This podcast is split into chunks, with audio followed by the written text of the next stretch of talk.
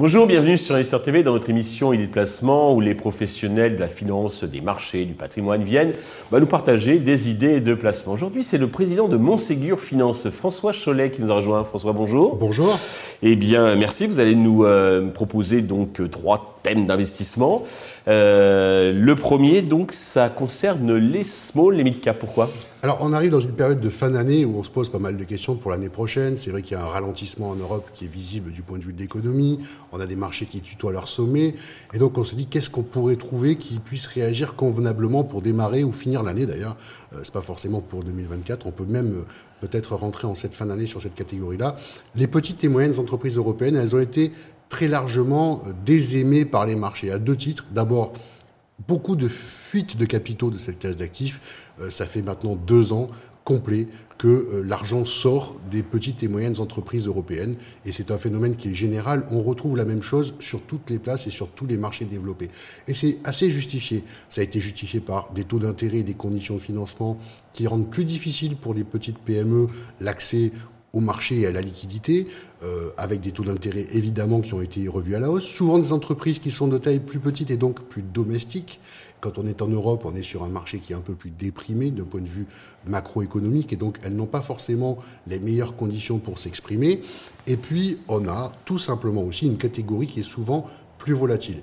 Mais attention, les PME sont souvent aussi les plus dynamiques. Elles ont de tout temps mérité à la fois une prime de valorisation, tout simplement parce qu'elles génèrent plus de croissance que les grandes entreprises.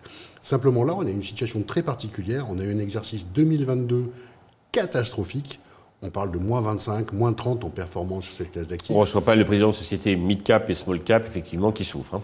Ils, souffrent. Mais parce que personne ne les regarde. Il ne faut pas se tromper. Les analystes financiers ne les suivent plus. Euh, sauf s'ils sont sponsorisés pour les suivre. Euh, la, vérité, c'est que ça a été totalement délaissé. Et 2023, a été de la même veine. Alors on a fait un, point bas vers moins 15 sur les indices de small. On s'est un petit peu rattrapé depuis 2-3 semaines, mais clairement on est encore euh, à zéro, voire négatif. Ça veut dire qu'il ne s'est rien passé encore sur cette catégorie.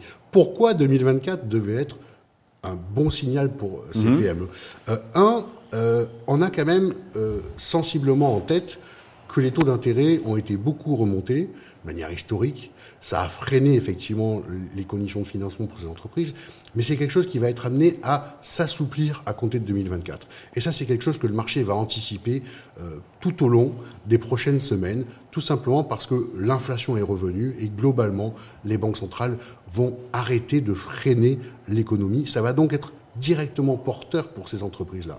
Deux, on a des entreprises qui sont capables de générer de la croissance année après année. Et donc, on peut arriver à trouver parmi ces 5-6 000 entreprises cotées en Europe euh, un certain nombre de pépites qui ont des positions dominantes sur des marchés en forte croissance, qui n'ont pas de problème de financement.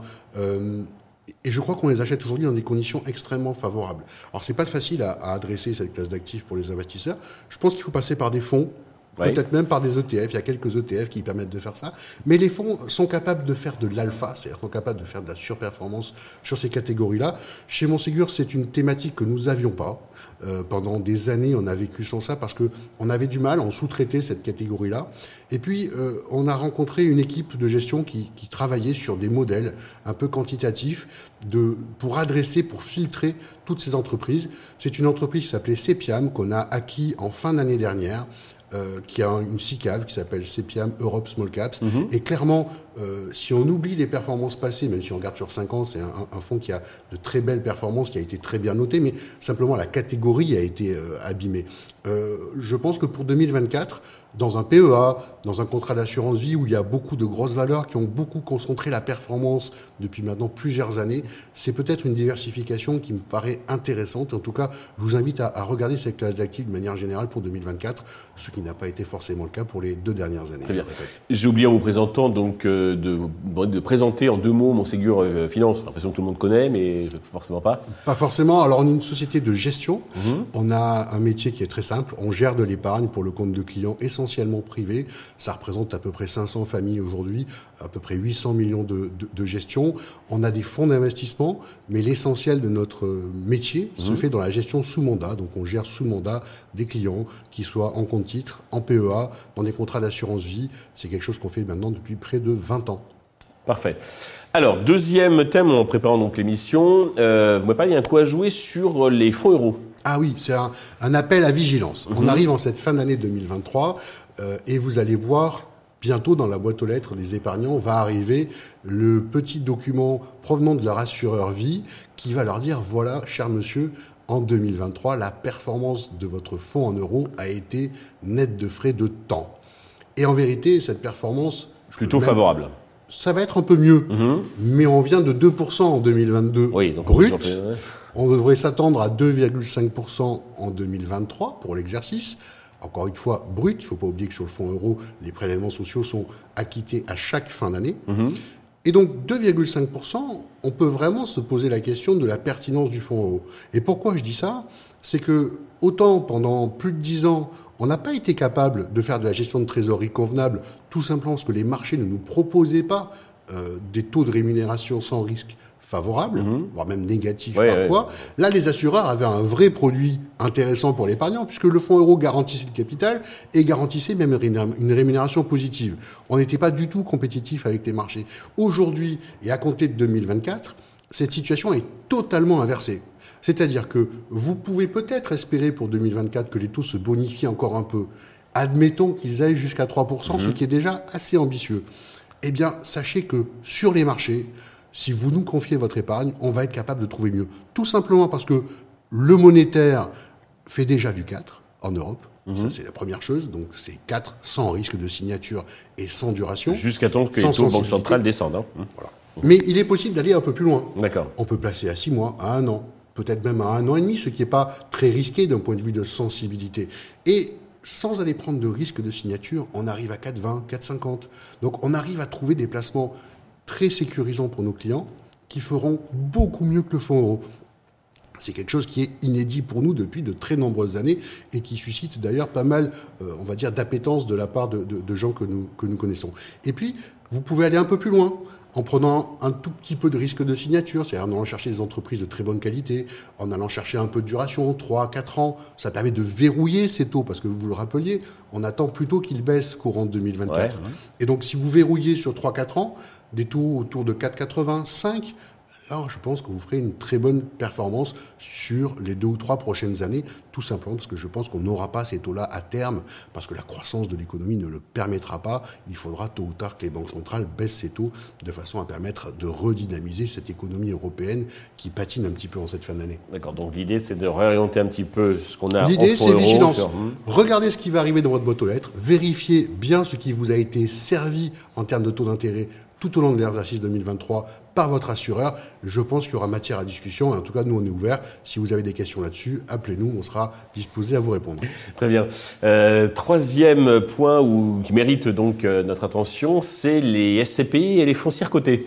Ah oui, alors ça, c'est des idées encore assez contrariantes euh, on n'a pas de fond là-dessus, c'est pas vraiment le, sens de ce que l'on fait, mais dans les mandats, on peut l'embrasser.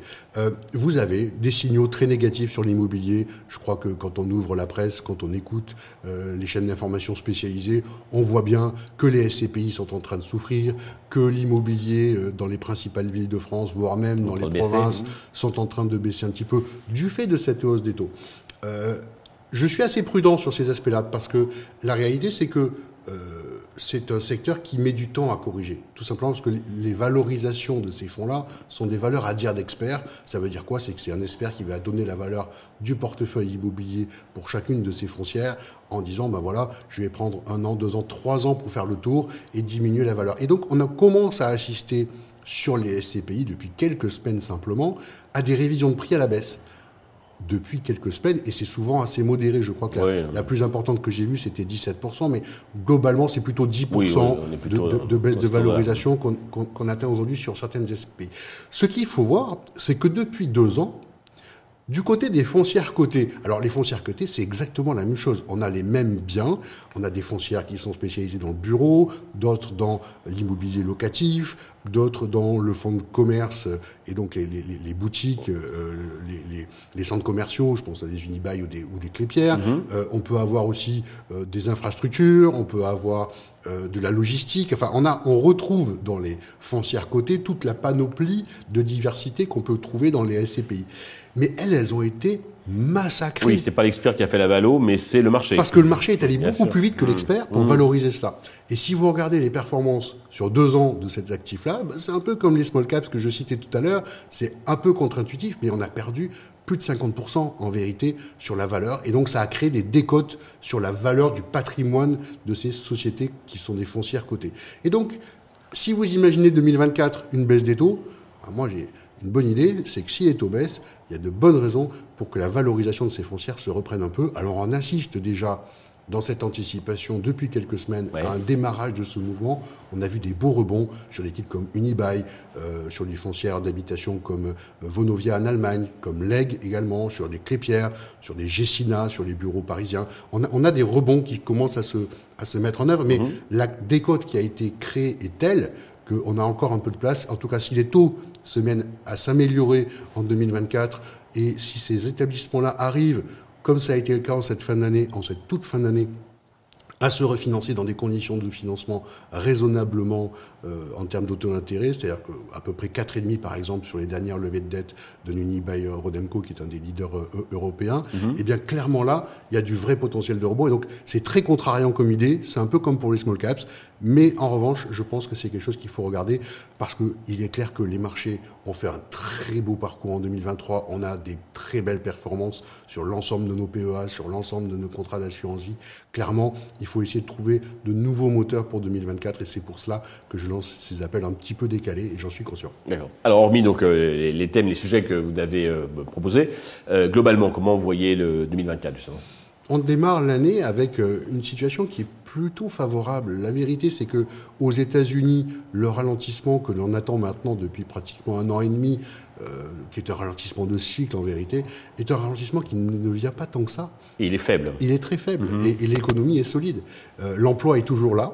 Euh, on a d'ailleurs dans les chiffres d'inflation des signaux qui sont plutôt rassurants, puisque les dernières contributions favorables à l'inflation, c'est plutôt des contributions liées aux services. Et donc on est bien dans une tendance à revenir dans les objectifs euh, qui étaient ceux assignés par la Réserve fédérale américaine. Donc on peut imaginer un contexte de détente de cette contrainte financière qui a été mise en œuvre. Là où ça devient un peu difficile, c'est que oui, on est à peu près certain que les banques centrales vont être capables de baisser les taux, on peut s'interroger sur les taux longs, sur les taux à 10 ans. Mhm. Là, en revanche, on peut s'interroger parce que les banques centrales, notamment en Europe et aux États-Unis, ont des tailles de bilan absolument monstrueuses. Mhm. Elles ont commencé le travail de les diminuer. Ça s'est fait un peu tout seul par la perte de valeur des obligations qu'elles détiennent, mais la vérité, c'est qu'elles vont devoir enlever un petit peu et restituer un peu de ces obligations sur le marché. Et ça, ça peut avoir sur les taux longs un effet contrariant à cette baisse des taux euh, que je cite sur les taux courts. Et donc ça peut être un, des points, en tout cas, à, regarder, à monitorer. Je ne suis pas certain qu'en 2024, on retrouve des taux à 10 ans tels qu'on a pu les connaître euh, il y a ne serait-ce que deux, ans de cela proche de zéro. Je crois que cette histoire-là, elle est vraiment passée et qu'on ne retrouvera pas ces taux-là. En revanche, si elle le fait progressivement, on peut conserver les taux que nous avons actuellement à 10 ans, qui viennent de baisser assez significativement en l'espace de quelques semaines pour cette fin d'année. C'est presque un cadeau de Noël. Si en tout cas on les conservait, en tout cas dans le premier semestre de 2024, ce serait plutôt rassurant pour les marchés et ça redonnerait du potentiel encore aux indices européens et américains. Asie, vous avez. Euh, Alors, l'Asie, on attend fébrilement un redémarrage de la Chine. Euh, on a l'Inde qui se porte très bien. Mhm. La Chine, en revanche, euh, a des difficultés. Je pense qu'on atteint un point bas qui, lui aussi, pourrait faire. être assez contrariant. les consommateurs vont avoir envie à nouveau de. Non, la situation économique n'est pas bonne en Chine, et ça c'est clair. En revanche, une bonne partie de ces mauvaises nouvelles est déjà intégrée par les marchés, mhm. au point que d'ailleurs la valorisation des bourses chinoises atteint un point bas historique. Euh, de, depuis 2009, on n'avait pas connu de, de telles. Euh, Et vous ne voyez pas le rebond à moyen terme En tout cas, on peut l'anticiper. Mmh. Euh, je vais être très transparent dans un fonds patrimonial dont je m'occupe. On a initié une ligne euh, sur la Chine euh, il y a quelques semaines. Alors, elle n'est pas gagnante à ce stade, mais c'est encore très modeste, c'est 2% des actifs. Mais clairement, je pense que c'est quelque chose de très contrariant, mais on ne peut pas imaginer creuser beaucoup plus encore la décote sur ces valeurs, parce que à l'intérieur de cela, on est capable quand même de sélectionner des titres et de trouver des moteurs de performance en Chine. Je pense que cette euh, sous-performance, elle est déjà très criante elle pourrait, entre guillemets, retourner à l'équilibre des moyennes de valorisation historique de ce propre marché en tant que tel.